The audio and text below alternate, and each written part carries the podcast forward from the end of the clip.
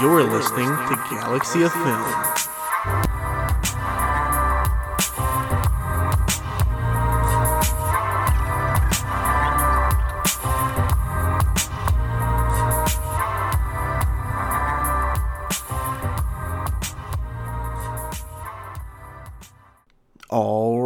Welcome back to the brand episode of Galaxy of Film. I'm, of course, your host, Max, and this week I'm joined with an actor here on the show. Uh, we have Sarandis. You are starring in a new short film called Hunted 2 Lost Pursuit. How are you doing, man? I'm doing great. Yes, I'm the uh, brand new Oscar contending actor here. Uh, no, yeah, no, I'm great, man. I'm. This is the first podcast appearance ever. oh, really? Well, congratulations, man. I'm glad we're here deflowering you at Galaxy of Film.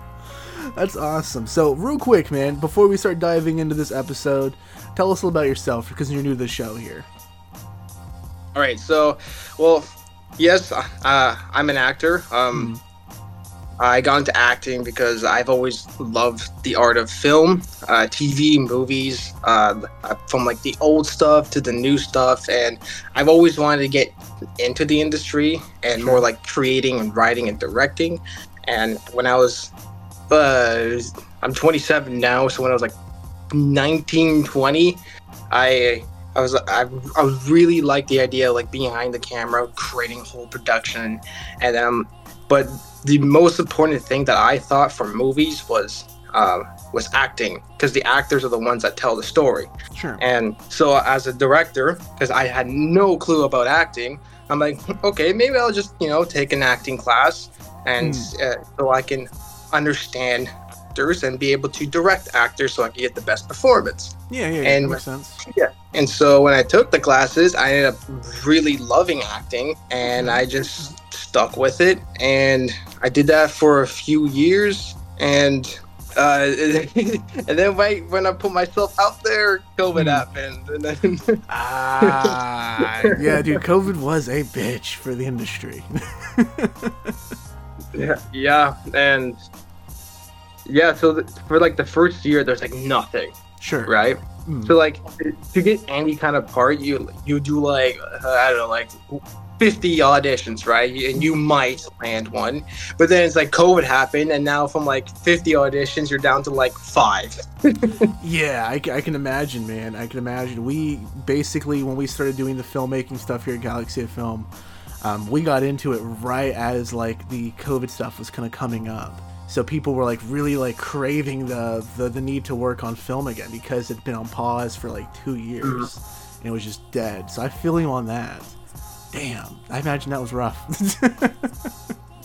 Yeah, it, was it was pretty. so I- got to, and then the the classes I was that I was doing went you know Hmm. online, just like everything else, but it was just wasn't the same. So were the acting classes? yeah, yeah, Oh, the oh, acting Oh, jeez. Because like you know they're a business they're trying to you know make Mm. money so and the and best thing you could do is do it online Sure. um, but yeah it, it just wasn't the same because uh, it, the only thing it did help with because a lot of auditions now uh, are through zoom Mm. like like live auditions so they'll teach you how to work the camera through like like a zoom audition and uh, so that, that's the only benefit other than that it's kind of hard to feel somebody else's energy if when you're not with them Yeah, I can imagine, man. I, I definitely can imagine that. Um, that's something as a director myself, it's been kind of weird to know about, like like going through the auditioning process and casting process for my films, um, because you don't get to feel the energy when you're looking at a video or a Zoom or a Skype call. Absolutely, you know, you're just having to, you're you're getting what they deem as the best energy that they can put into as well. So it's really hard to read on the other end of this too. That's a very good point. Goodness. Well, especially like, the, the whole audio when it cuts out so like you say a lot yeah. it kind of messes up the whole thing It does, man. You're 100% right on that. You're 100%. Well, I'm glad you stuck it through COVID because here we are today. And I'm glad your career is going further and further. Um, so where where do you see this like going for you in the future? Like, is this something that for the rest of your life, like acting is a passion for you? There's no plan B. You're sticking to this for for good. Uh, no, I, I do have a plan B because uh, I don't know. I don't know if you've been paying attention, but the industry look like it's up in flames right now. yeah, yeah, a little bit. and uh, um, my plan B is uh, I like uh, I love cooking and baking, Ooh. so uh, I, I luckily have a relative who's in the business and he owns like a really top uh, cafe. So the plan is uh, he's opening up like a state of the art kitchen, mm-hmm. and next year I'm gonna move there for a bit so I can get uh, some experience with like top chefs. Sure. So I'll be thrown right into like like the front lines, uh, and eventually open up my own spot. Mm-hmm. That's my plan B. In terms of like film, um, I kind of took a break from acting just okay. because I'm like because I, you know, I saw the Titanic hit the iceberg, and uh, I'm like, do I do I want to aboard the ship that's going to hit the iceberg, or do I jump off nav? do I mm. not aboard it? Um, that's where I was. I was at. Um, so I do want to get back into it. It's just, uh, do I want to go that far? Like sure. Hollywood, you know? Do uh, I don't know. I I really like doing short films. Mm. My my uh, I think the best creativity is when you don't have like a big budget and you're just merely focused on just your pure creativity and uh, as long as you have great actors and a great vision, you can have a great project. So like a low to mid budget tier kind mm. of stuff, ideal the big budget stuff, I I don't know if if I get lucky, sure, it doesn't hurt to take a big paycheck to do uh, like something big, but um, it's just in terms of getting back into it, which also means I have to become uh, unionized, and I'm kind of I'm kind of I'm kind of confused how to get unionized. No one really has an answer. Yeah, there's been some actors I'm dealing with too on one of our recent pieces we're working on called Novex, um, where that's also a struggle for some of them too. So by all means, it's definitely a process, um, and something you'll have to stick through. But I love that you got that that love for like the little indie guys still, the short film kind of community and atmosphere for filmmaking, because those very much matter quite clearly. You know, so it's nice to hear that um, that's something you consider you know wanting to take further and to keep returning back to those on and on. Um, yeah, man, that's awesome to hear. That's what's up. Yeah, man. Well, some of the best projects are indie projects. Absolutely. Absolutely, man. And that's how you get, you know, a lot of uh, a lot of actors who end up going on to bigger and better projects, and you can kind of look back and track their career of some of these indie projects too. It's like the perfect stepping stone for each one, for sure. Which is kind of what we're looking at today with this week's episode. Um, of course, for listeners, as you can tell by the title, we're talking about Attack the Block and They Cloned Tyrone. Um, these are two John Boyega films last year on the podcast uh, link down below. But we discussed Heat, the Michael Mann film, and Breaking, which was John Boyega's film from last year.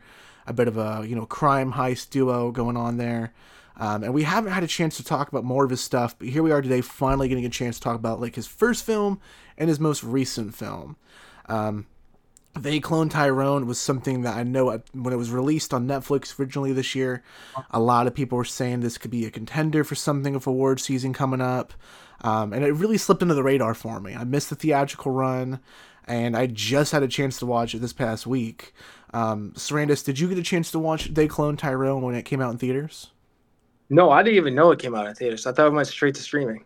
Oh no, it had a limited theatrical release, just so it can qualify for awards. Ah, uh, yeah, I see, I see, yeah. yeah, man, that's what you call Oscars bait. And speaking of Oscars bait, yeah. guys, a little bit of announcement here at Galaxy of Film. Um, it's already out as of the time of this episode being released, but this week, Jake has started our new podcast series called Awards Bait. Um, this would be a bi weekly podcast series that Jake is hosting, um, covering and discussing awards season for Oscars, Emmys, Golden Globes. He's talking about festival films, uh, he's talking about predictions for the award season. He'll have guest co-hosts, and this week's episode dropped with David Rosen from Piecing It Together. So check that out, guys. It's also on our YouTube. Um, it'll also be also be on Apple Podcasts and Spotify as well, where this show normally is for you guys. But we're trying out YouTube, so check it out. Awards bait. It's always a good time here, and that'll be a seasonal show. So pretty excited to see where that goes on. But before we go ahead and start talking about the movies for this week, we have a piece of news to talk about real quick. Now, I'm pretty curious to hear your thoughts, especially on this, Randus. Uh, but Del Toro, the the actor, of course, you know Pinocchio, Hellboy, uh, Pan's Labyrinth. This recently came out that he was going to direct a Star Wars film, possibly about Jabba the Hutt. Now, I'm really curious. First of all, are you a Star Wars fan, Sarandis? Of course, I'm a star. I'm a George Lucas Star Wars fan. There you go. That's the right answer, buddy. so, what are your thoughts on this director? Um, at one point, having been worked on this project, there was a script being bounced around. Like this was a like project that wasn't announced that was greenlit, um, but unfortunately was canned in like 2018. What were your thoughts on this? Uh, the Star Wars film that he was uh, rumored to yeah. direct. The guy. Oh, okay. So, mm-hmm. um, well, I, it's not surprising. They they be canceling a lot of things. yeah, yeah, it's true. Uh, they got like the I know the Game of Thrones writer. They writers they were gonna mm. you know, a trilogy that didn't happen. Uh, uh, uh, multiple other directors. I know like Taika Waititi is attached to one. That's probably not going to happen. There's so many. Patty Jenkins. Uh, but, yeah, man, you're right. But a Del Toro having a director at that caliber doing a Star Wars movie. I, I don't know, man. He has a completely different style of making movies, and you can't. If it's like a like a offshoot kind of like not an episodic movie, but an offshoot, then I could see how you could put like a Del Toro spin mm. to a Star Wars movie. So like a Jabba Hutt does make sense. yeah. mm. But yeah, not for an episodic movie, but that's Actually, that's kind of disappointing because we need better directors to to uh, to make Star Wars content. No, I agree, man. Especially for the movies. Um, I think it would have been interesting to see what this would have been, especially if it being Jabba related. Like, was this specifically just about Jabba or the Hutts in general, with Jabba kind of being like the forefront? I don't know, man. Um, I think more than anything, you know, visually in the style, it would have been one thing. But I'm super curious to see what the script was like. You know, what story do they have in mind for this? And I think that's the most intriguing thing about it. Um, but you know, like I said, they've canceled a lot of these directors within a lot of these projects, so it's like a, a shoulda, woulda, coulda situation. You know, unfortunately, we'll just never see this one. And no, I would never say never. You never know. Um, That's true too, I guess. Wait, I guess. Wait, how old is he? Do you know? Del Toro? Ooh, let me look that up. he has to be up there in age. Oh, dude, I cannot type for the life of me today. Let's see. How old is this guy? Um, of course. Oh, he's 58. Oh, that's not too bad. Oh, okay. Yeah, there's plenty of time. Yeah. I know with a director like that, if if he's gonna like, you want directors like him to do their own kind of thing. Mm-hmm. Because that's where they can put their pure creativity onto their own original stuff. Because if they're going to take somebody else's pro- uh, cre- uh, project that they've made. Uh, like I like to see his spin, but I have a feeling that maybe the studio will put a lot of like uh, restraints. Sure. On his creativity, and it wouldn't really be. It would be like a, I guess, a Sam Raimi Doctor Strange in the Multiverse of Madness style, where it's like, it. I didn't feel like a Sam Raimi movie. It just it felt like another Marvel movie. I'm glad you coming in with the hot takes already, man. I love it. I'm I, I love when people critique Marvel stuff off the bat, especially Multiverse of Madness. That movie, I don't want to call it a disappointment, but it was definitely not what I was hoping for. the movie. yeah, yeah, more or less. It just was, man. Unfortunately. uh, but I feel you on that. That's kind of all we had for news this week. Um, I want to go ahead and take a moment to discuss this new short film we ran, like I say, called Hunted to Lost Pursuit. Um, this was written, produced, and uh, directed by Nikki Rosima. Um, and this is about five young adults who are looking for answers, and they meet a member of Beatrix's vampire coven who brings them to the coven home where they learn more about themselves. And associates of the Jeffersons are still hunting them. Um, I'm, I'm super curious about this piece, man. First of all, you know, obviously you're in it, you're a bit biased. Can you tell us about this film, like as as a product away from yourself, if that makes sense? So about this film, so yeah, so this is a sequel to the first one. Okay. I was not in the first one. Okay. Actually, interesting thing, like uh, she wanted to remake the first one with the cast of the the second one. Oh, So- almost like a like Evil Dead Two style. Yeah, I guess so. Yeah. So Okay. that that was she wanted to do that uh, uh actually like like a couple of weeks ago, but the the weather was getting too cold because uh, we I live in Canada. Oh, okay, gotcha. So if that if that's gonna happen next year, I don't know. But yeah, so this is a sequel to that, and how it came to be, I'm trying to remember because it was this hap- this was filmed pretty much a year ago.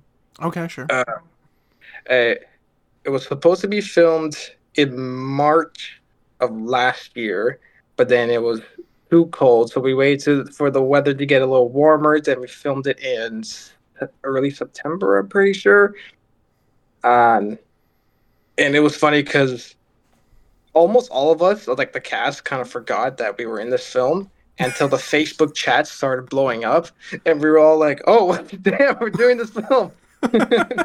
so I to go through the script, and the script was formatted in not like a, a true like uh, uh like a screenplay. Sure, yeah. It was talking about. like a, it was like more like a word document. I've done and that so- a thousand times. I understand exactly what you're talking about.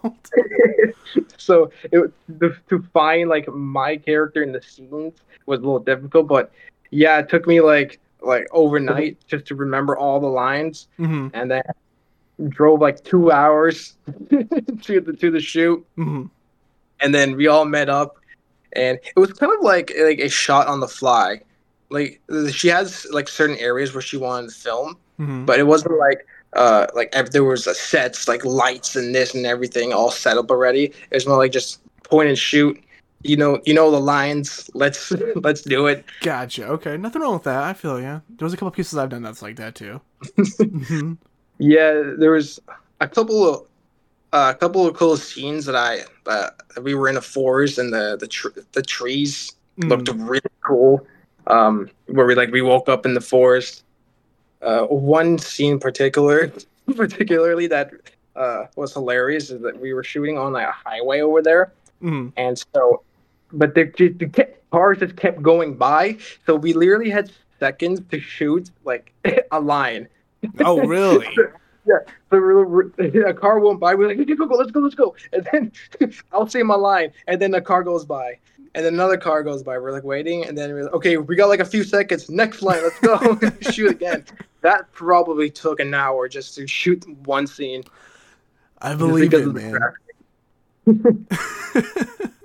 Uh, uh, the, the guy that played my brother, mm. we had a couple of nice moments.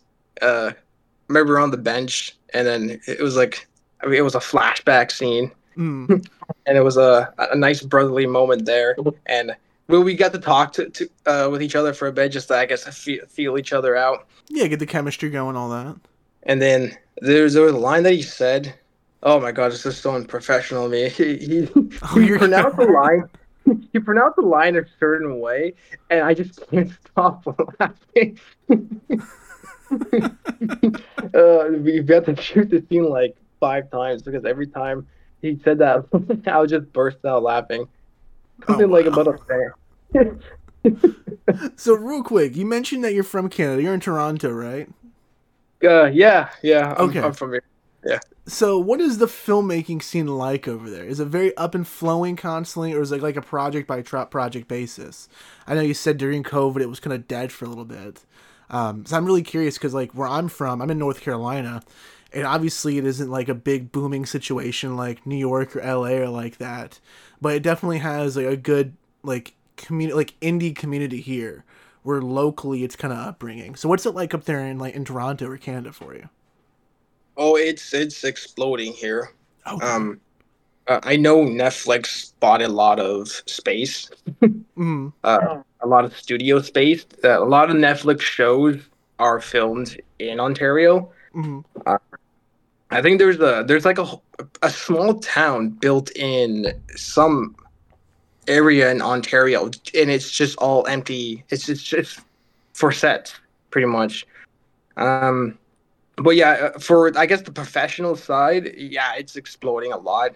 It's I guess it's cheaper to shoot here. That's why a lot of Ah. film TV shows are being filmed in Ontario. But it comes to like indie stuff, uh, there's a lot of film schools uh, with uh, yeah universities, colleges. Uh, then there's the Toronto Film School. So there's always they're always looking for actors. Mhm. So like someone who's not unionized like me, I'll be doing projects like that.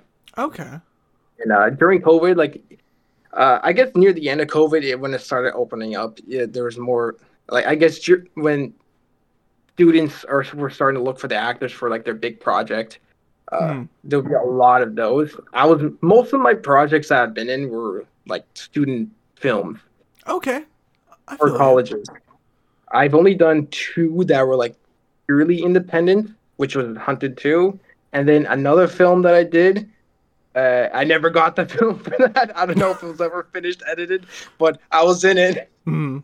Um, so I and it's definitely opened up a lot now. There's Okay. plenty of, especially now because school has started again. Yeah, I'm seeing a bunch of posts for the indie stuff. Oh, I Um, imagine. Yeah, for school especially. I Yeah. imagine. Yeah, so usually when school starts up, that's when it all explodes. Mm. So how were you approached for for Hunted 2 whenever this became a thing? Uh, I don't know what you have there, but there's like a website called like Mandy, and there's Backstage. We have uh Staff Me Up and Backstage as well. Okay, Yeah. uh, I think Backstage merged with Mandy. I'm not Okay. think. But yeah, there was a, just a post on one of them, and then it was Okay. 202. I said my audition, she liked it, and that's how it just how yeah. I got Just the pure part. luck then. Pure, very nice, man. Just like pure coincidence, right timing. It kind of works out that way. Like uh, for some for some of my films, your example, I know like uh, Yates, the guy who plays uh, Jason in my film Distinguished, he reached out originally for like a surgeon, and that was kind of pending for months and months because he just happened to, I think, literally walk by one of the flyers we had posted somewhere, you know. And then I kind of kept in my back pocket for that piece.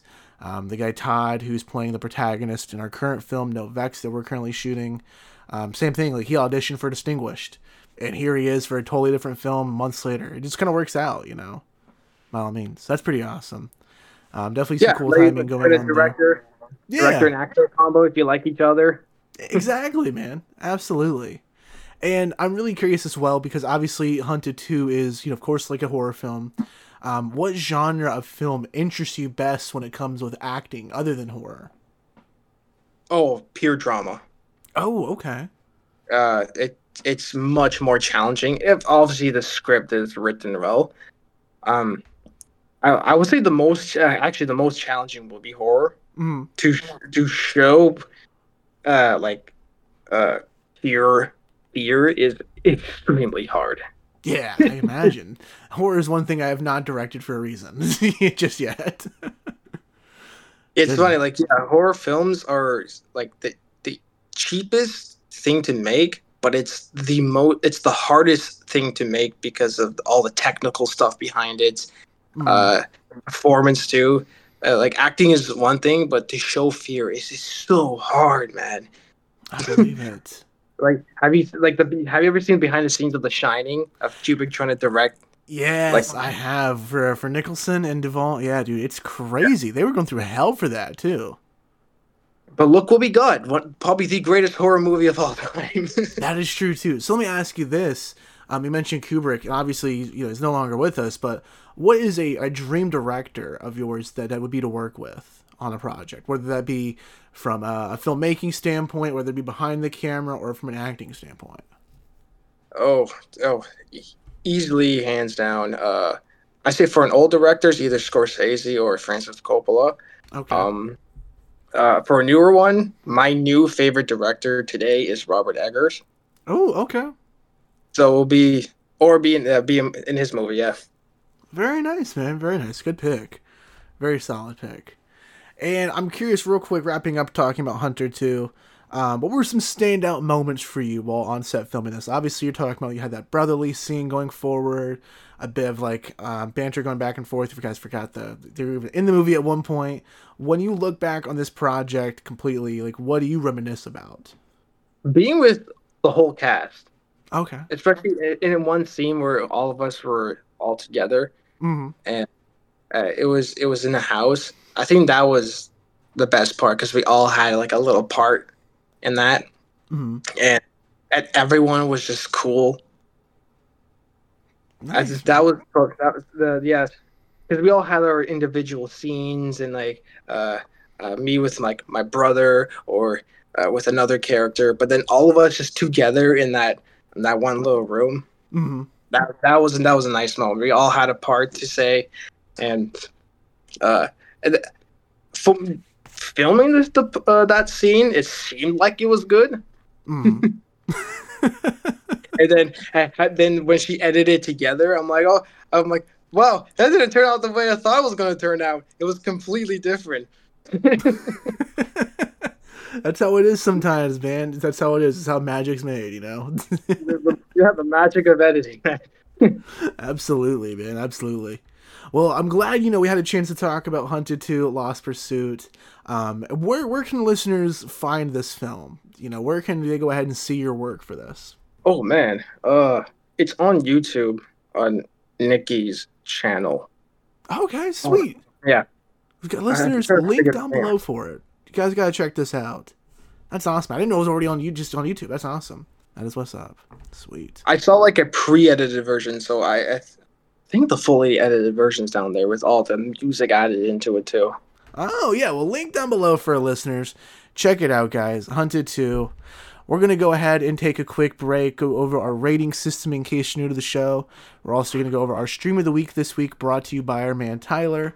When we come back, guys, we're talking about some John Boyega.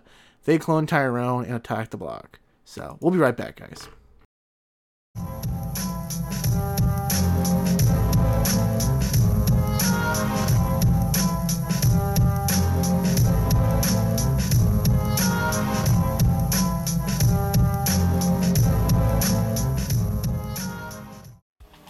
The Galaxy of Film rating system is based off planets featured within the Star Wars films. From our highest rating to lowest, here is the order in which we rate these films.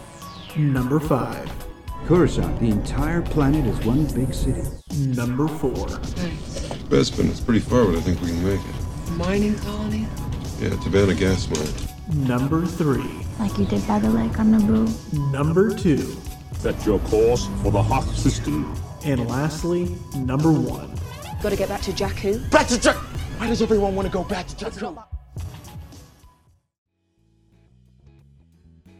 Welcome to Tyler with Stream of the Week. I got for you a classic today Pirates of the Caribbean Curse the Black Pearl, the original, the one, the only. It's always good to revisit the classics. I watched it not really understanding the plot from the previous one, so I try to pay attention this time, and I gotta say, I actually understood it a bit more. Something I learned in my research, though, that really shocked me. I've ridden the Pirates of the Caribbean ride at Disneyland, but what I did not know is that the movie was based off of the ride and not the other way around. I've waited in line and rode that thing at least 20 times in my life, and I can't believe I didn't know that till now. Good old swashbucklers, sword fights, old pirate ships, some good ass CGI. What I gotta laud this movie for though is the goofiness. It's a pirate movie, but through Depp's performance, he's still goofy through it. Takes away a little bit of the seriousness, and I like that. This man's in life or death situations, cracking jokes. It's pretty hard to imagine Jack Sparrow being cast by anybody other than Depp, knowing that quite a few other people were considered for the role, including Hugh Jackman. Watching this movie for the visual effects, not understanding it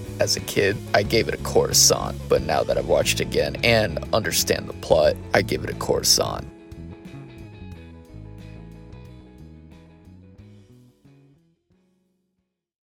All right, guys, and we're back from our break. Got a couple new voices joining us for the rest of this episode. First of all, we got a co-host stepping in. We got Dakari. How are you doing, brother? Dakari, how you how you doing, man?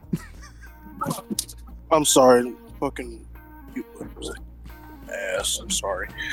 Um, yeah, I'm okay. I'm making it. I've been doing a lot more this year than I ever have been since I've been in college. Mm-hmm. Uh, I'm not going to delve too deep into that, but there's some special things coming, and I'm very excited for everyone to be able to see it. Uh, but other than that, man, I've just been living life, making it through uh, everything that's been put before me, you know.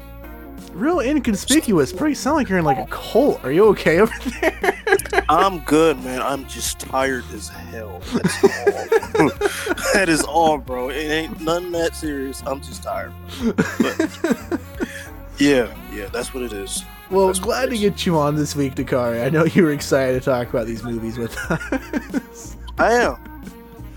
oh, and also joining us for one of the movies this week, we got our man Johnny Zuko. How are you doing, man? Good man. Um, I just got off work. Just worked like a twelve-hour shift, and Yeah. I just saw the notifications like, "Hey, anyone down to record?" I'm like, "I ain't got nothing to do. Fuck it, let's go. What movies? let's go." Love the energy, man. You always got the positivity just like her man Harold does. Love it. This is like the second or third week I've been dragging you on here too, man. We talked Paul and Zack and Amiri make a porno last week. A little bit of a Seth Rogen action. Yeah, actually, we didn't get it talked. We actually didn't get it talked about, Paul, because you fell asleep. So that doesn't really count. Well, you're gonna love this week too, brother. You're gonna love this week too. Trust me. All right. oh boy, but we're talking about Attack the Block first. Uh, Johnny didn't get a chance to watch They Cloned Tyrone. Very shocked to hear that, dude, because I think you will love that movie. Um, let's go ahead and talk Attack the Block. This came out in 2011, and this is John Boyega's first feature film and kind of the role that landed him uh, the role of Finn in Star Wars. And for a little bit of a recap, uh, we start off with Jodie Whittaker, who is obviously the 13th Doctor, if you're a Doctor Who fan. Uh, but Jodie is on her way home from work one evening. Suddenly, she's attacked and mugged by who you may ask? Of course, you know, the biggest deal in the Resistance, John Boyega, um, and his little British gang. They start mugging her. Aliens crash and attack Boyega and the gang. The gang kills this alien and hides the body in a weed farm. Um, then aliens shortly after invade Earth. Boyega's gang has to protect their block, their territory where they all grew up and live at. Um, a couple of friends die. One dude is like straight up decapitated at one point, one of these aliens. And we get kind of like a unique design for the alien creatures too. They, out of all the weird, you know, like obviously Ridley Scott's aliens going forward, stuff from Predator, um, even like last week we were talking about Paul, like the kind of stereotypical like green bug-eyed dude, like alien looks. Um, for the, some other kind of movies, this t- movie has a unique take on it, almost like a cartoon effect where it looks like a kid drew these things. Um, they're, like these ominous, like deeply black, like scribble ball, like character-looking things. They're, they're weird, man. They look like fuzzies to me. Um, when I saw this, I thought this was a Furby that looked like a porcupine. yeah, porcupine man. Furby. That's what. That's what. When I first saw, it, I was like, that's what I thought of. And they got those glow in the dark teeth, the really crappy ones you get from Party City as well, which are kind of cool to see, but they're kind of weird though, Those are effective. Yeah, they are, man. that hallway scene. Yeah, absolutely. Um, so, anyways, we get some cool looking aliens during this film throughout it. Um, shortly after the dude's decapitated, not gonna lie to you, man, this is two for two, Johnny. Fell asleep during this movie. It also bored the hell out of me. Spoiler Get alert. the fuck out of here. Anyways, movie ends up with the guys all saving the block. Uh, Jodie Whittaker doesn't press charges against Boyega for robbing her because that just makes her a good person and a good friend at the end of the day, I guess. And the block is saved, and everyone chants Boyega's names as he's like sitting in the cop car. And that is Attack the Block. Very, very um, much of an interesting watch for me. This thing has been hyped up to hell for me. I've actually met John Boyega twice at two different conventions now. Um, once the Star Wars Celebration Orlando, and then also at DC Awesome Con like 2018 or 19, I forget what year it was. Um, and during the panel for Boyega at Awesome Con that year, um, a lot of it was f- discussed and focused on Attack the Block specifically. And he had wanted to do a sequel. I know he's kind of teased that back and forth.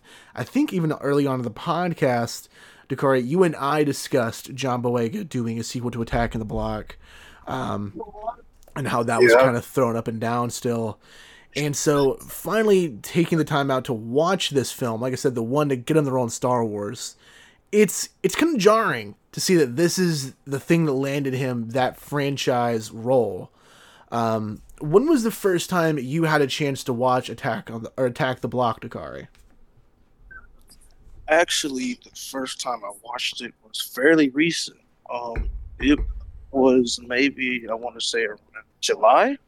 Okay, so Like, this look- year, this year. Yeah, yeah, it was recently. It was earlier this past summer, right? Okay. So it was it was on my list for a long time because his name is John Boyega, and you know, The Force Awakens was my favorite movie of 2015. Sure. So you know, I had to, of course, look into it eventually. And just one day, my mom and I was just surfing through movies on Prime, and that happened to be the ones we wanted to look at. You know, um, so I watched it for the first time recently, and honestly, I could understand why this movie got him the role of Finn in Star Wars because he has a lot of charisma and energy in this movie. You He know does, what I'm saying? he does, absolutely.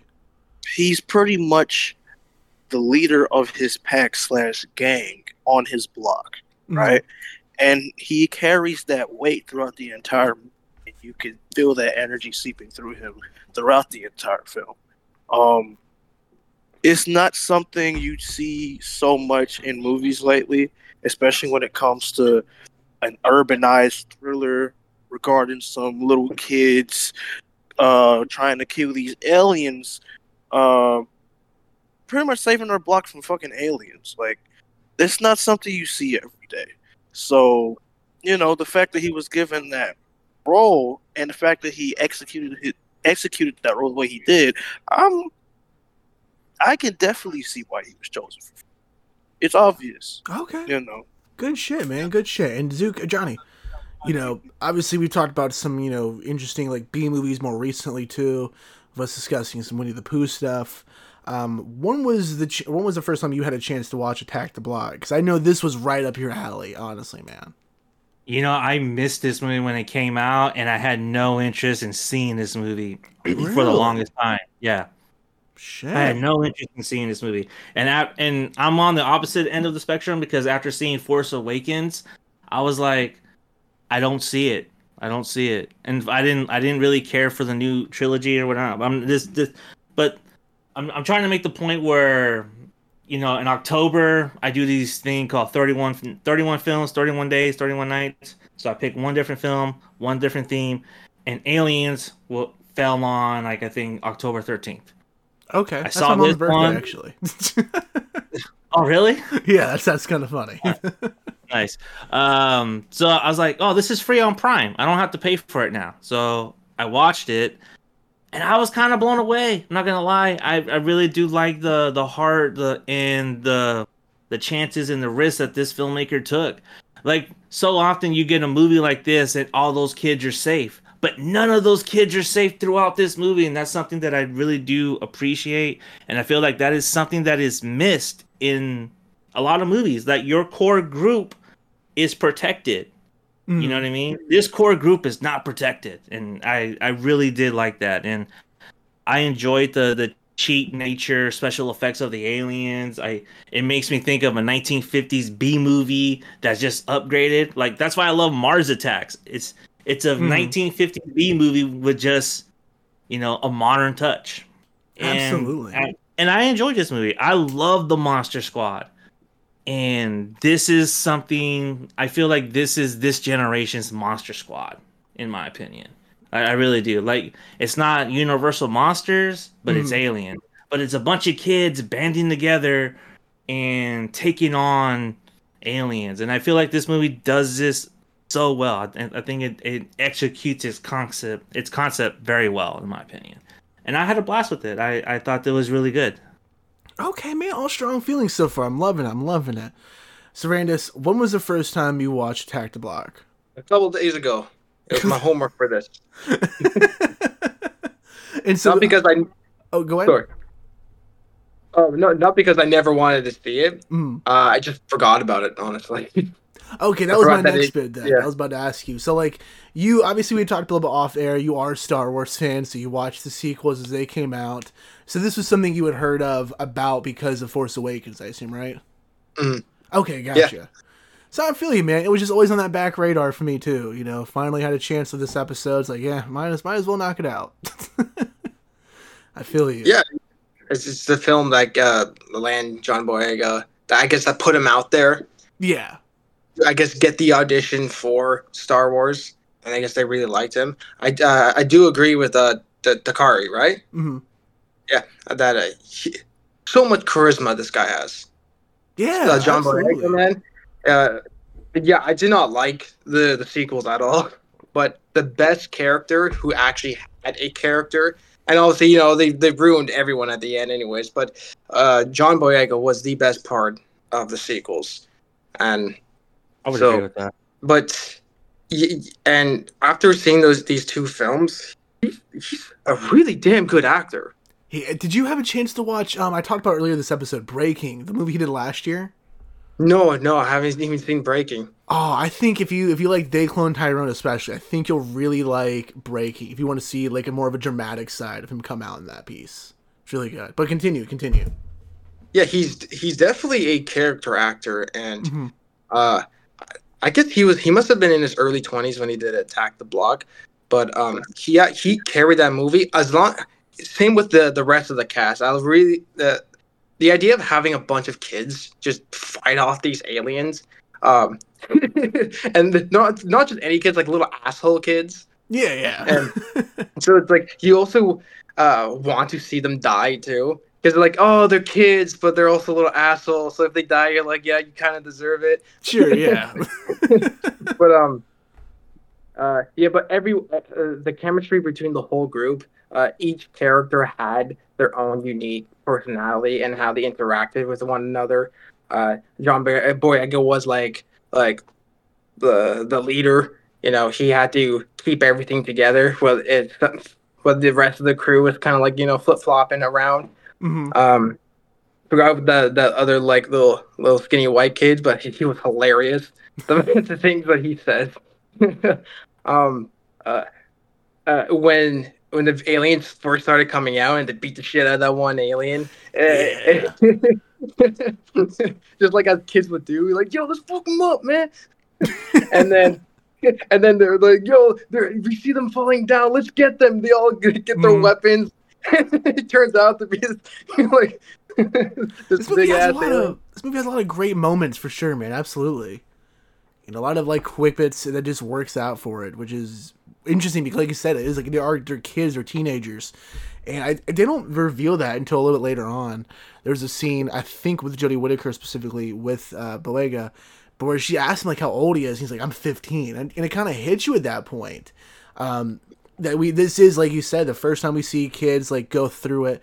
These team members aren't protected. They don't have that like writer's block where everyone's going to make it out of this alive which is a really cool dynamic to see for sure. Um, it reminds me a little bit johnny when we were talking about ninja turtles a few weeks ago and how about how the new kids are actual kids for once and it has that um, that certain level of like like being auth- like auth- authenticity really for these characters being um, relatable and expendable to an extent too, which is a really cool dynamic. Um, Dakari, I'm really curious to hear your thoughts on this. With this being Boyega's first feature Finn and the reason he landed the role of film in Star Wars, do you miss these sort of silly sci-fi roles he used to play, um, like Attack the Block and Pacific Rim, in comparison to his new, more meaningful roles like Breaking and They Cloned Tyrone and The Woman King? I wouldn't say I miss them per se, but um, we could definitely use more of it. You know, Okay. because whenever he's in these types of movies, you can tell he, you know, he like the energy is contagious. Whenever Sure. he's doing sci-fi films, the energy he has is always contagious, and it just leaps off the screen, and he's great at doing that. And don't get me wrong, he's also very good at dramatic roles. We'll get into that in a few. But it's just like with sci-fi, it stands out. You know, he he really has a way with the crowd when it comes to that. You know what I'm saying? Mm-hmm. So I mean, we could use more of that, but honestly, I, I wouldn't say you know we really need it right now because he's he's doing great regardless. But um, excuse me. As far as the film itself goes, as a first time watch, I pretty much was blown away by this movie. Okay. This is one. Of, this is one of those films that it it feels like you're watching a film from the '80s, but it's extremely modern. It has a modern touch to it. It just feels like one of those movies like The Monster Squad, or it has a little bit of a Stand By Me esque type of flair to it with the Lost Boy. uh, yeah, exactly, exactly. Mhm. Um, with the coming of age story mixed in with the alien invasion side of things, you know, and it blends in so well. Um, I haven't seen the Kid Who Be King yet, but director Joe Cornish, I think he pretty much outdid himself here with this film. My only issue with with it, I would say, I don't know, it, it does kind of drag a little bit into the second act, just a little bit. You know, um, I think it was that part where you know they let the other girls in the house and they was trying to protect them, and there was a whole bunch of talking, and you know the aliens come back. You know, this Mhm. was you know little stuff like that. But honestly, this is one of those films that we really don't see every day. Like we do not.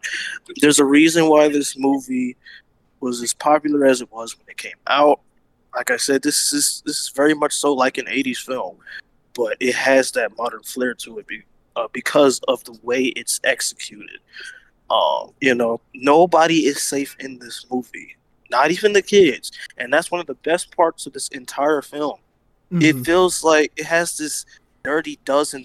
Also, it also has this like Dirty Dozen Seven Samurai esque um feel to it as well when it comes to the danger and when it comes to the risks that people take in this movie and how far people go when it comes to the casualties of the kids. You know what I'm saying? It it goes there. It really does go there. And you know, for this film to have this type of cast that it does, and for this movie to have the type of story it does, and for it to have the balls that it does, it's Mhm. commendable. You know, Absolutely, so bro. yeah, I was most definitely blown away by this movie, and I will watch it again. Okay, good to fucking hear, man. I'm glad you have strong feelings about it. Johnny, I'm curious, bro. Do you have any gripes of this one? I, I really don't. I, I but I've only seen this movie once, so Okay. I remember the first time when I uh, excuse me when I saw it, I was just I was just enamored with the story. I was enamored with these kids. I was invested. Like Mhm. like like the friendship felt real, and I think that's the the what I latched onto throughout the whole movie because the, they all felt like they could be like real friends. You know what I mean? Like they they feel like you could see that group just hanging out, just fucking causing some shit. You know what I mean? Yeah. Like like I bought I bought that chemistry, and I think that's what carried on for me. And so they're gonna be kids, especially in a dire situation. Kids are gonna be kids. They're not adults. You know what I mean? Yeah, the, the girls come in, but they're not worried about the aliens. Now they're worried about, hey, can I get late tonight and also save the world? you know what I mean? But I'm also gonna smoke some weed and drink some beer. So let's just do that too. You know, kids will be kids. So like to me, I don't really have any gripes because they acted the way they were supposed to. Like they're 15, 16 year olds. How else are you gonna act? You know what I mean? So I I believe that they were playing their age because I was 15, 16 once, and I was stupid as fuck too. You know what I mean? So I feel you on that, man. I think that's what I like most about this movie. Um, is just the kids 100% feel like kids. I don't know, man, but like this, unfortunately, just wasn't that memorable of an experience for me. Is what I was hoping it to be. Um, I think it was just overhyped for me personally because, like I said, at that panel, dude, that like that's all they were talking about. It wasn't a full Star Wars conversation or anything like that. Um, which was wild because when I was at that panel, this was right after Last Jedi came out. So like there were questions needed to be answered at the time. You know, everyone was still worrying about Rey, who is she, what's going on here. You know, Finn almost sacrificed himself in that movie, so we're having this big moment of like, okay, what's Finn gonna do in this next film, of course. Um, and it, it just blew my mind to hear so much attention for this totally unrelated project to the beast that's known as Star Wars and how that was Well, taking center I can- stage. I can kind of understand where the fans were coming from because I mean, if you look at the Last Jedi and Attack, Attack the Block, you you don't really want to talk about the Last Jedi. I mean, now, dude, but I'm saying this was right when it came out, you know. I know. I mean, even when I mean, even when I was doing Cinema Space, we didn't even want to do the episode talking about the Last Jedi. we wanted to talk about something else because we were just so we were disappointed because like that's not the direction it was supposed to be heading. But this isn't a Star Wars thing. But I'm just saying Yeah, that's no, probably gotcha. why. You know what I mean? Yeah, and I think just that just kind of sat with me, man. You know, I think I don't know. I, I think this I was ruined something it for you. I still like the Last Jedi, but that's just me. We'll, we'll get to the Last Jedi one day, Dakar. We've been talking about that for 140 something episodes now. Oh yeah. You haven't done that episode yet? Nah, man, we're still going through Star Wars. We got Empire coming up at some point in the next year. Oh, that's crazy. You should do like a Rian Johnson double with that. Oh, trust me, I got we're we're going boxing of Danilo. Oh, you, that you already, you episode, already man. cooking something up. Okay, all right. Absolutely. But anyways, um, yeah, this was wasn't wasn't my cup of tea in comparison to Boyega's other work. Um, I don't think this movie's bad by any means. It just wasn't something I was super in love with. Um, you know, I think I talked about it on the podcast a couple weeks ago, but I've been watching some more Doctor Who to go ahead and get ready for the new season coming up with David Tennant and Gat- Gatwa, I think his name is, um, from Barbie. However, I I've never been a fan of Whittaker as the Doctor. Man, tried watching when she first she, when she first came on. I've sprinkled in here and there for a couple episodes, and I've watched the end of her run, and now I've seen another thing she's in. I'm just not a Jodie Whittaker fan, unfortunately. I I, I don't know, man. Everything just feels flat with her performance. Um, I, I really don't. At the, at the very end of this, where she kind of, like I said, doesn't press charges against Boyega and switches sides, it, it very much feels like a like a shoehorned in kind of split decision. Like I, I kind of found her to be annoying more than anything in this entire movie. Um, yeah, I don't know. This one, this one just wasn't what I was hoping it to be. Unfortunately, um, You need an Sarandis, adult. That's what it is. leave me alone, Johnny. Sarandis, Why I'm you don't like curious, man. Doctor Who? no, uh, no, I, I I agree. No, this movie is was entertaining as hell. Uh, Hmm. it, it was like what an hour and forty minutes. No, it's like an hour and twenty something. It's it's short, Oh. short. Oh, yeah, I guess so. Yeah, I guess with the credits, yeah, Yeah. yeah, it was. Yeah, I, guess like a ninety-minute movie, something like that. So it wasn't uh, anything uh, that will drag too long. Uh, it had Mhm. its purpose. It was just a bunch of kids fighting, uh, fighting some aliens. Uh, uh, a, a couple of issues. Um, uh, the their boss, the the the, the villain, uh, waste of a character. they did. I, I don't. he he was he felt more cartoon at the end. It's like so like you find out they bring this alien to you. You've never seen this creature before, Mm. and then they're telling you, "Hey man, there's these aliens. Don't say the word. I swear to God, you say the word again." And then an alien rips his friend his friend's face off, and he's still on the thing. Like, I swear to God, if you tell me about these aliens, well, it's like, bro, and you're and you're still mad. If anything, like I don't mind if he was a like an obstacle that they had to overcome because uh um yeah like they had these they're finding these aliens and then there's this guy but then it's like there's no they didn't do anything after that. They just kept in the same tone Mm. and if, if they made him switch sides and like oh my god there are aliens. I'm gonna fight with you guys that would make more sense but he just he was just on this grudge throughout this whole movie. Mhm. you're in an elevator and the alien was in there ripped your whole friends and you're still on this grudge? Don't you have bigger things to worry about bes- besides uh, uh, uh, john boyega d- smashing your car? So i thought he was a waste of a character. Uh, Mm. and then I like to learn a little bit more about the aliens. Like why? I, I I guess it was a simple movie. You didn't have to have a whole explanation, but at least something of why these aliens came down. Okay, sure. Yeah, You know? I can see that. Uh, it's so it's like did they just did they come down so they can because they, they made it seem like oh uh they're the the females pheromones was on Boyega. That's why they're always attacking him because she has her scent and he's the one that killed her. So they're out on a rampage. But if he didn't kill her, if he didn't kill her, would they be after them and killing everybody? Would they would they have been more peaceful? I you know Good point. Good point. What would you What would you rate Attack the Block? rated uh with the with your score or Yeah, yeah. With with our score, what, what was your final rating for this film as well? oh man as I as an entertainment hmm score I would give it a four. Okay. Yeah, like I was entertained, but I, Mm-hmm. as a quality of a movie, I'll give it like a three. That's fair. I can see that. You got to separate from what it is versus how you like it. You know, I could see Yeah. that. And Dakari, what would you rate Attack the Block as well? Uh, while I do agree with some of his critiques, you know, Hmm. you know, Dylan, um, being somewhat of a wasted character, spending the whole movie trying to give America Diego some stupid ass smoke shit. Um, and you know, the pacing in there, the second back, I honestly still had a blast with this movie. Um, again, like I said, there's very few movies out there like it, especially in this day and age, and you know, we can use a little bit more of that. Just you know, they got to be distinguishable. You As- as far as- yeah, yeah, yeah. But as far as my rating goes for this film, I gotta give it a best man on the way to Coruscant, man. I really had a great time with this. Okay, high rating, bro. I love to hear it. And Johnny, what would you rate Attack the Block as well?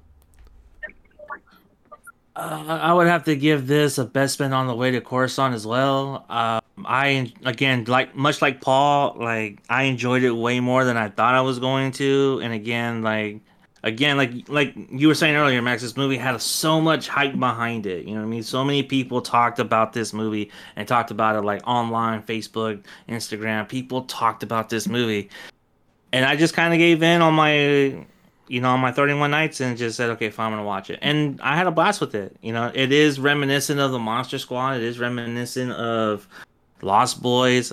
I do like that every single character is expendable and they really hammer that home toward the end of the movie.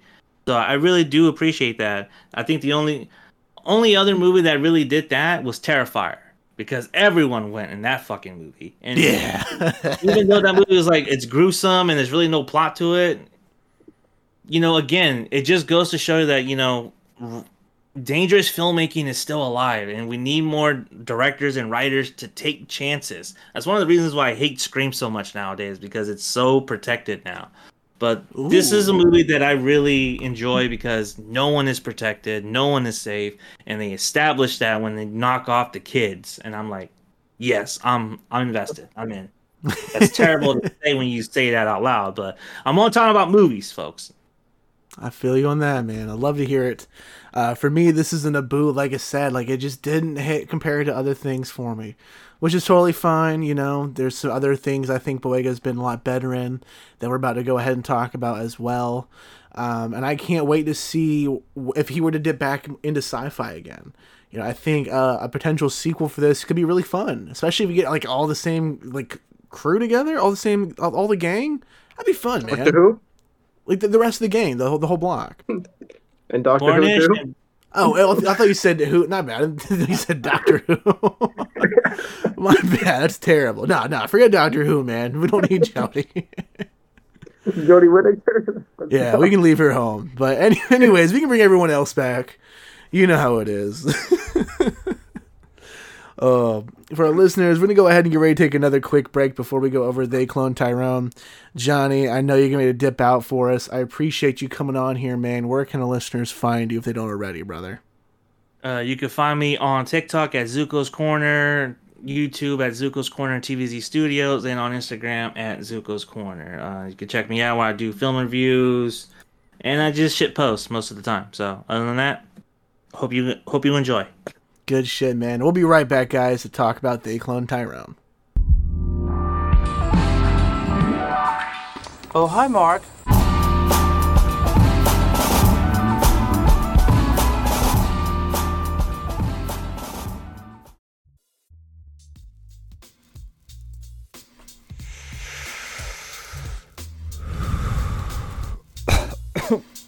Oh, what's up? Oh, what's up? It's it's Yates here, and I played Jason in Galaxy of Film's newest short film, Distinguished.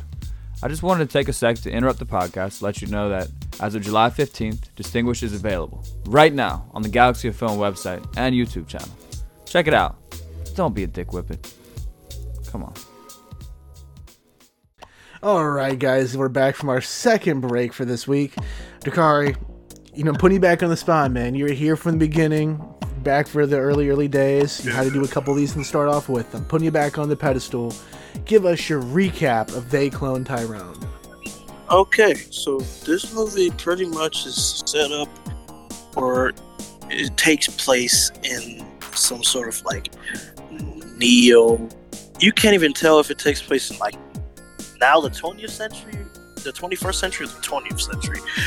But either or, it, it takes place somewhere in modern times, right? Uh, it's about this guy's name is Fontaine. Um, he's living a pretty rough life um, in you know the urban areas of where he's at. Uh, he's pretty much a drug. He's a drug dealer, and then he is in cahoots with Jamie Foxx's character, who's also a pimp. And what's the name? One of Jamie Foxx's pimps, uh, Yo Yo, gets involved, and it gets kind of weird because one day after a squabble between Fontaine and Jamie Foxx's character, Fontaine is killed. But it's almost like so you think Mhm. because Font- Fontaine actually wakes up from his bed the next day to go see Jamie Foxx's character, and Jamie Foxx is like, "Yo, you were killed. I saw you. You're dead." Like he's like, "What are you talking about?" It pretty much goes from there. An unlikely trio um, from three completely different backgrounds uncovering a government cloning conspiracy, and that's pretty much this entire film. Basically, man, more or less. Yeah. And then we, we of course get a nice Gemini Man bit at the very end of this with extra of uh, Fontaine's, you know, John Boyega, and pulling out the nice fake out towards the very end too, where it's revealed that it's actually Tyrone. Um, this this movie's a lot, bro. Like it's it's it's so much. It is, and the so incredible much. thing about this, with it being so much, and having such a, a wild script, it looks so damn good too, man.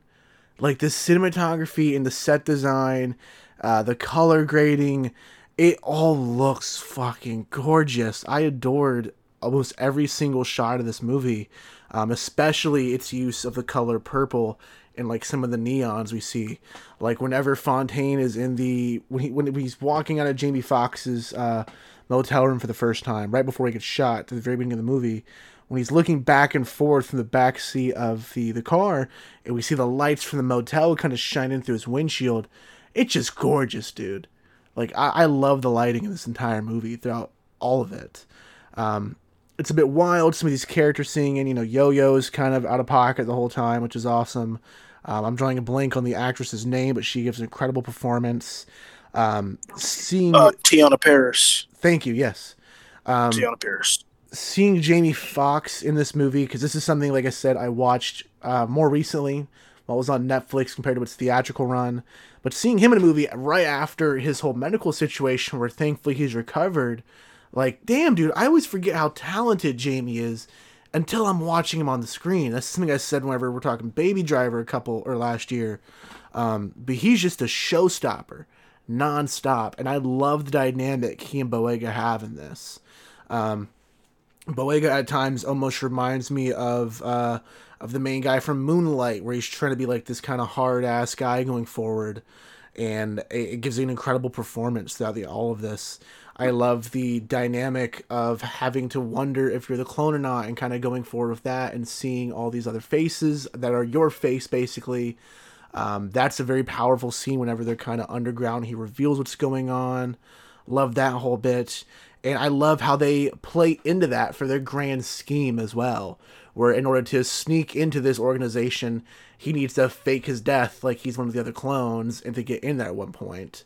Um, it's just an incredibly clever film throughout the entire thing.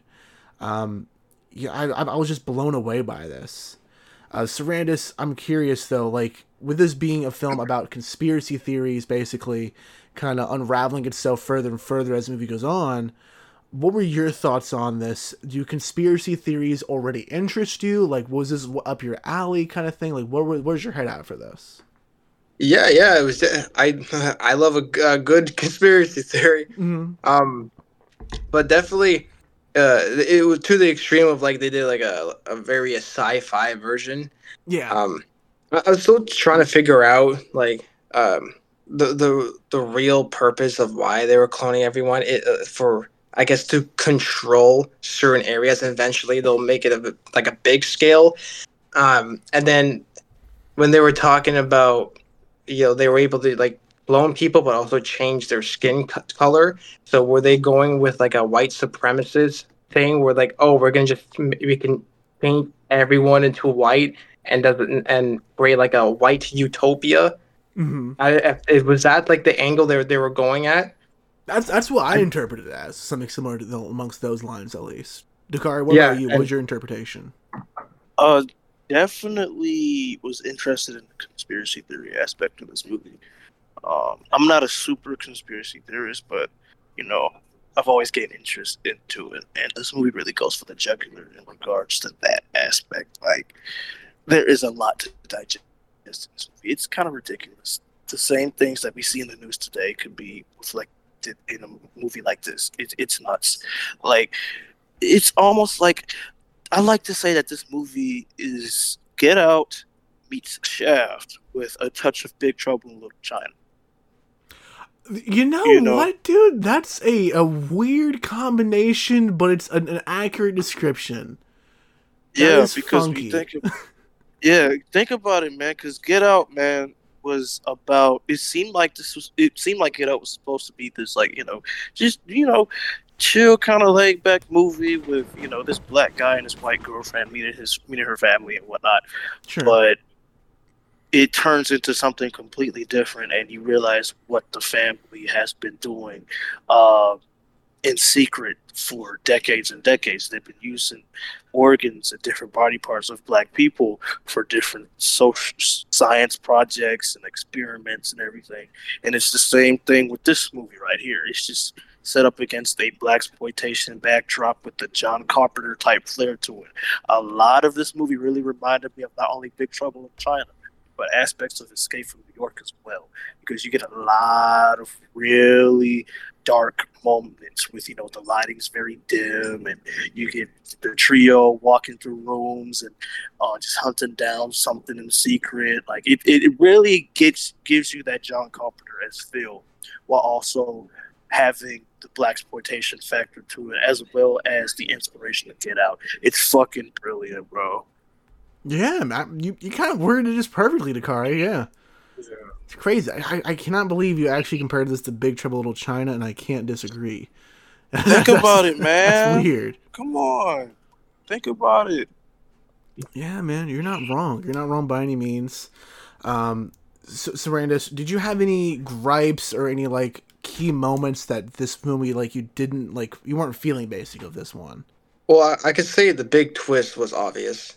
I, I saw that right from, from the beginning that uh, Okay. Boyega was like there was going to be some person that cloned everyone, and that person was going to be him. I was just waiting for the moment it came. I'm like, yeah, I know. maybe they could have hid, hid that a little bit better, Okay, or I don't. know. Maybe maybe I've just seen Yeah, too many of these with that. films. Mm. Um, because like a reveal like that, I feel like maybe hide it a, Sure, little see more. that. Yeah. Um, but other than that, a drag just a little bit. Uh, I feel like the, in the first act when they're trying to put things together, could, they could have just you know keep keep this pace up. It was kind of a little too slow. But uh, other than that, uh, the performances, everyone was great. Honestly, I think the person that stole the show was uh, the actress who played Yo Yo. Oh yeah, fuck, Dakari, you literally just said it. I'm drawing a blank on it again, dude. Last name Teyonah Parris. Parris. Thank you, Yeah. Teyonah Parris. John Boy- Boyega was great. Uh, Jamie Foxx is always great and everything. yeah. But uh, I think for her, because the, the only other thing I could think of that I've seen her in was in, you know, uh, uh, uh, WandaVision and. Uh. Oh, dude, she's Monica Rambeau. I'm tripping. Yeah. I totally. F- the entire time we're sitting here talking, I was yeah. like, "Who the hell is this woman, man? Like, where do I know her from? Yeah, She's yeah. Monica Rambeau. Damn." Yeah, she see what happens when you give her a good script and something to work with. How a performance can just come out. Yeah, man, it's crazy. She's incredible in this, and she's in Candyman too, isn't she? The, the Yeah. more recent one, I believe. Yeah, wild, wild as hell. Anyway, keep, keep going on, man. Keep going. the aesthetic of the film, uh, yeah, the color grading, uh, the cinema, cinematography. Obviously, like uh, I did, uh, I paid it. I seen more blue than I did see uh, purple, but uh, uh, that's I just didn't pay attention to that. But uh, when it comes, you know how like they, they, I guess they added the film grain to give it that like black uh, black exploitation kind of feel, like in the seventies. Okay, But um, my my thing is like the thing is because they use like a modern digital camera and then when you add the film grain to it it just looks off so like if they were going to do something like that I, I know filming with film cameras is extremely expensive and just way too difficult but uh I go i'm going to go back to another director uh, that i mentioned earlier robert eggers he Mhm. directed a movie the lighthouse and he changed the aspect ratio to the uh was it like a four by three Yeah. and the whole film was it was in black and white but he filmed the movie like it was a black and white film back in the days Yeah. you know it it looked like a like a set uh, set piece and you just had the actors perform and it looked like it was from back then but is this was like a modern movie and they just slapped the film grain on it to give that aesthetic look it just looked fake Okay, can, that's a fair critique from a I'm like- technical standpoint. but other than that, the the yeah, the film looked great, uh, and I think the director. I, I was looking at his filmography, and that was his pretty his only like big thing that he's did. He he like directed an episode of a show here and there, and then it's like then they just gave him like some big budget because this had a huge budget, man. You don't just get Jamie Foxx in the in, in your movie and it's going to be a small budget movie you know the- and and the and, and the third act with like uh, i guess the underground with the clones like that that must have cost a lot of money and you gave this no name director that much money hey look man he did a decent job Yeah, he did, man. By all means. so yeah Absolutely. I, like to see what else he can do next Hmm. but yeah jamie Foxx in that movie it was so weird like this he was he wasn't even like a main actor he was more of a supporting role in that because this was john boyega's movie and yeah and just i know i'm just not used to seeing jamie Foxx as a supporting character Yeah, it was kind of odd, man. I haven't seen that since uh, Baby Driver. I think actually to to be you know, that's God. That is wild. they must have given him a lot of money man like a lot But you're right. Um, this is definitely Boyega's film, and Jamie Foxx does steal the show in his scenes for sure. Um, but I'm I'm loving that Boyega had this great, um, almost like an epic in a sense. I didn't get a chance to watch The Woman King that came out, I believe, earlier this year or late last year. I forget where it fell across the release date for, but I did like Breaking quite a bit. Um, you know, like I was saying in that episode, like that was a great film, but it wasn't like I, I wasn't seeing it because it was the new John Boyega movie. You know, it wasn't like his his title role, if that makes sense. You know, now that we're away from Star Wars several years after this, you know, sequel trilogy's ended, when I think John Boyega, I'm finally to a point where I'm not going to think Finn right away. This movie is worthy of knocking his franchise character out of the water, in my opinion, which is something I'm really, really thrilled for, um, and can't wait for some of the other Star Wars actors to do for me. Um, so I, I don't know, man. I really, really enjoyed They Clone Tyrone. I was very impressed. This was a Netflix film, and straight up, this was a Coruscant for me. I, I was blown away the entire time from a. Now that I'm doing the cinematography for my current film, Novex, um, I've been trying to like pick up a bit more and just hone in on the camera movement specifically and camera framing. So I'm watching movies, and this movie is, is just gorgeous throughout the entire thing. Um, there's so many shots in this film you could just take a snapshot of it and frame it. It's a piece of art. Um, very impressive this, and I am you know can't wait to see what happens to Boyega's career for sure. Dakari, what is your final rating for They Clone Tyrone? Uh, I fucking love this movie. That goes without saying. Um, I do want to make some extra comments before I get my rating. Seeing Jamie Foxx again after his fiasco with his sickness was a blessing. You know what I'm saying? Just seeing him again after all that was just amazing. And he pretty much stole the show as this supporting character. He was phenomenal as usual. Um, besides this film being such heavy inspiration from things like Get Out and Shaft and heavy influence by the likes of John Carpenter, it's definitely its own fucking thing. It has a lot to say and it says it with such panache and authority that you just can't you just can't avoid it really. Mhm. Every a lot of people are talking about this movie right now, and they're talking about it for a good reason.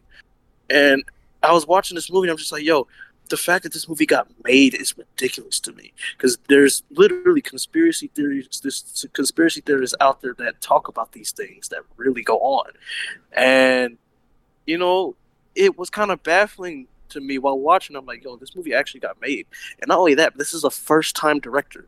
Mm-hmm. This is a first time director, which is insane to me. So after this, I hope he gets more and more because this was a phenomenal film. I think John Boyega. This is my this might be one of my absolute favorite performances from John Boyega. He's absolutely amazing here. The cinematography is some of the best of the year. Mhm. Um, the soundtrack is probably one of the best of the year. Like this movie's just fucking amazing, and I, I can't wait to see it again. My only issues with it is, you know, near the second act it does drag. Same thing attack Block. Weird, I know. And of course, I, I, I low key did see that coming. I, I kind of did see that coming. Yeah, and sure. then you, you, the twist at the end, you know, with Tyrone, I'm just like, okay, that that's just like it's low key an excuse, uh, for the justification of the title. You know, I mean, we get it, but it it, it it essentially doesn't have much to do with the actual plot of the film. But you get why it's there. Um, but other than that, man, this was a phenomenal film. Definitely one of my favorite films of the year so far. One of the best of the year so far. Absolutely stunning. Um, and people are talking about this for a reason. If you haven't watched it already, it's on Netflix. Please do yourself a favor and do so. Um, I'm giving this a Bespin on the way to Coruscant. Good to hear, man. Good to hear. Damn, I'm, I'm loving that this is one of your higher ones for the year at least too, because I know you were pumped after you watched this, bro. Hitting me up about it. So Oh, yeah, it's sticking up for you. Yeah. Good shit, bro. And Sarandis, what is your final comments and ratings on They Clone Tyrone? Well, okay, so uh, on a on an entertainment value, I Mm. will give it a, a three. Okay. Uh, uh, as a quality of like um of everything when it comes to like you know acting, cinematography, all that, I'll Mm. definitely give it a, a four. Oh, it was okay. ma- it was made very well. Um, just I like I had more fun watching Attack the Block. Uh, it was more quicker pace. If this movie was chopped down a little bit more, ha, ha, just take out some of the parts that dragged, um, I, I, I probably would have given a higher score. Sure. Okay. But uh, one of the things that, like, because as an actor, uh, I like seeing arcs in characters, Mhm. and I definitely there was definitely arcs in both movies where a character was this at the beginning of the movie, and they ended up going through all this uh, trauma, and it changed them near the end instead of being just the same. you know, uh, like uh, in Attack the Block. Uh, uh, I forgot his character's name, but John Boyega's character, you know, he was like this punk kid, and then uh, near the end, and they, throughout that whole movie, they kept dr- they kept drilling that message, like like pretty much calling him this punk. Why do you keep doing these things? You know, like the uh, uh, the girls railed it on him. The uh, uh, Doctor Who railed it on him, and then you could see it like it, it started it, like he started like getting it okay, and then near the end of the movie when he kind of makes like you know the ultimate sacrifice, he ended up making the the most unselfish thing, which was Mhm. that. Where in the beginning where he attacked that alien, is more like of a selfish thing. Like yeah, I'm let me go, I'm gonna be like this cool. I'm gonna beat this alien up. Look how cool I am, and it, it ended up being I'm I might die. I'm gonna save everyone, and I'm gonna uh, sacrifice myself. And same with uh, they clone Tyrone. Uh, you know, he was this drug dealer at the beginning of the movie, and he ends up finding out that he's not that he's not who he actually is. That he's just he was this made up person, and you can and then at the end, um, uh, he's moving on to bigger things. Like uh, pre- I guess they they imply that they they went with their plan and going to different towns and uh stopping the cloning there as you can see when you saw his other clone reacting and seeing him, like another version of him. I guess that was implied like oh they ended up doing the thing where they go to other towns. So uh he moved on from being a bigger drug drug uh the drug dealer to saving people. Yes, that's a good way of looking at it. Absolutely, man. That's it's crazy to be here now. Honestly, looking back on John Boyega, because um, you know Force Awakens came out when I was in high school for sure, and to see where that trilogy ended up, you know, I do like parts of the sequels, keywords parts. Um, you know, whether it be they are their own great final products to be discussed another time for sure. Um, but you know, like I said, like I, I, was 15, 16 when I saw this guy on, on the big screen for once. So it's kind of cool and like a like a proud dad moment almost to see him land this kind of film and to stick to landing of his performance. I adored they clone Clyde. Eh, I cannot talk. Jesus, they clone Tyrone. I adored the hell out of this movie, um, and I can't wait to see what comes next in his career. Absolutely, man. But Dakari, I think that's going to go ahead and wrap it up for this week, brother. Sure is. we'll get you there one day, Dakari. We'll get you back there, buddy. Listen, man, I I don't know what the issue is, bro. I don't know. I'm I'm just giving you shit, bro. But the next episode, he's still on the bus. yeah, yeah, for real. He's still chill on the bus. Only the best here, Dakari. Only the best. Always giving you oh, shit oh, wow. here. oh, oh wow. Dakari, before we go ahead and get ready to dip out for this episode, dude, I have one last question for you, brother. Which yes. of these movies is the better first date film? It's the better first date film. That is correct. I say Attack the Block. Wow. I say Attack the Block because it's quicker paced. It's way more straightforward than They Clone Tyrone. Um, and it doesn't really have too much on its mind. You know, it's one of those movies that you could just put on and watch all the way through pretty much without, you know, without it feeling like you've, uh, you know, took in so much information. And sure. also, as a first date movie, Attack Attack the Block, I feel is pretty safe. All right, man. You guys have heard it from the man himself. Attack the Block. Go check it out. Make sure to bring your honey up and to go ahead and give it a view with him. You know. All right. Uh, only the best here at Galaxy Film, gentlemen. Sarandis, it's been a great pleasure getting to know you on this episode and having you on to talk some John Boyega this week and also talk about Hunted 2, the film that you're a part of. Where can our yes, listeners follow you? Well, you can follow me on Instagram. It's at Sarandis Sotir, so S A R A N D I S S O T I R. Uh, I don't really post much, but if you want to give me a follow, sure. Is it just Instagram or anything else you got for us too, man? Uh, I, I do make uh like reviews on YouTube. It's just oh. at Komical with a K. If you want to give it a look, go ahead. Uh, I have a big review coming out soon, so it's gonna be about Ahsoka. Ah, dude, if I knew you were up to date with Ahsoka, I would have brought that up this week for this show's topic. Dang, man. This week was crazy. Oh my god. Are you caught up? Yeah? Caught up? Yeah, yeah. Uh, yeah, six episodes. Yeah. Good deal. Good deal, man. We won't spoil it soon, guys, because in a couple weeks we're talking Ahsoka. You'll hear our thoughts on that and Princess Mononoke as well. It'll be a great episode. But good to hear, man. Good to get you on. Link down below as well for Hunted 2. Everyone go check that film out. Um, Dakari, I know we're also got some new projects in the work here, Galaxy of Film. My newest short film, Novex, is coming next month. I know you got a piece you're in the works with.